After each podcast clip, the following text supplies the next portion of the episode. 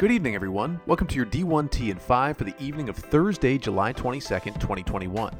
I'm Connor Newcomb, and let's get right into the biggest stories. Alabama State names SWAC Senior Associate Commissioner for Administration Jason Cable as its next AD. Cable said, quote, ASU has such a rich history and winning tradition founded upon the unwavering pursuit of excellence. I vow relentless effort to build champions in everything we do. I look forward to working in partnership with our campus and business communities to provide our students, alumni fans, and the city of Montgomery experiences that unify us and make Hornet Nation proud.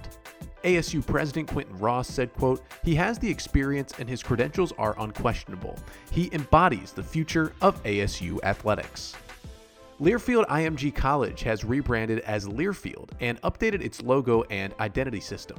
CEO Cole Gahagan said, quote, We think the new brand visually distinguishes the company in the same way that the expertise and passion of our people differentiate the experience of working with Learfield and its affiliated brands. As we set the pace and standards for innovation, we will continue our relentless focus on building great relationships with our partners and helping brands connect to fans as we tell our broader story in the market. Big 12 ADs and presidents and chancellors will meet today at 5 p.m. to discuss Texas and Oklahoma's reported interest in joining the SEC, per CBS's Dennis Dodd. And USA Today's Dan Wolken examines UT and OU's reported interest in leaving the Big 12 within the larger context of the current college sports landscape and posits, quote, the short version is that nobody's happy. When you talk to administrators candidly, many of them no longer enjoy their jobs or what college athletics has become.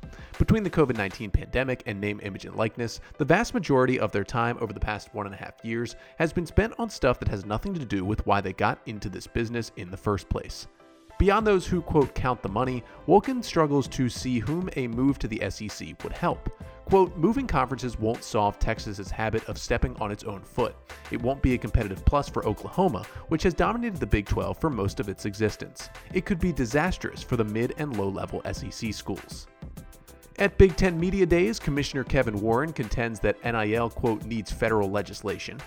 And more from Warren as he tells ESPN's Adam Rittenberg that even before the pandemic, he sensed his first year on the job would include, quote, positive stress and progress. He explains, quote, so many times people take conflict as something that's negative. I've never been like that. Respectful conflict and having to work through some really challenging issues gives people an opportunity to grow together. I feel strongly that we have grown together.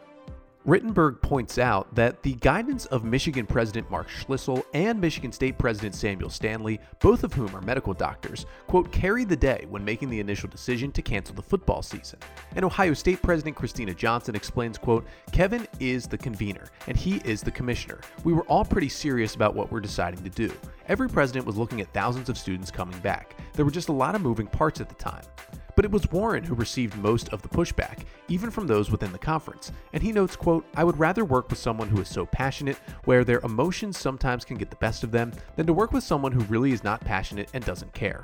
A lot of our discussions last year, whether internally or externally when people got emotional, showed that they're passionate. The Big Ten has named former Wisconsin AD Barry Alvarez as special advisor for football effective August 2nd. Commissioner Kevin Warren said, quote, he understands the history and traditions of the Big Ten.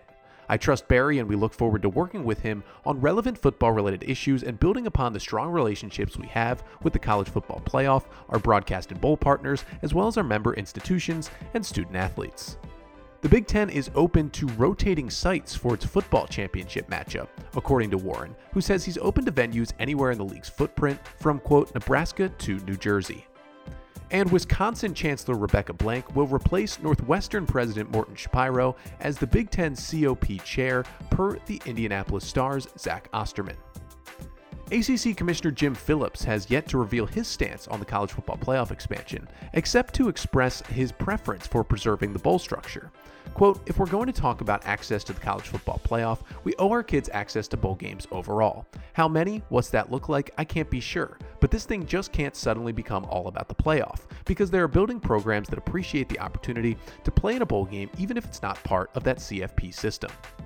Notre Dame AD Jack Swarbrick, who was on the College Football Playoff Management Committee, presented the expansion plan this week to the league's head coaches, and Virginia Tech head coach Justin Fuente praised the amount of work that went into the presentation, but added, quote, My immediate reaction was, don't we have enough going on right now? In all honesty, we're dealing with COVID, we're dealing with name, image, and likeness, and with transfer immediate eligibility. That's plenty.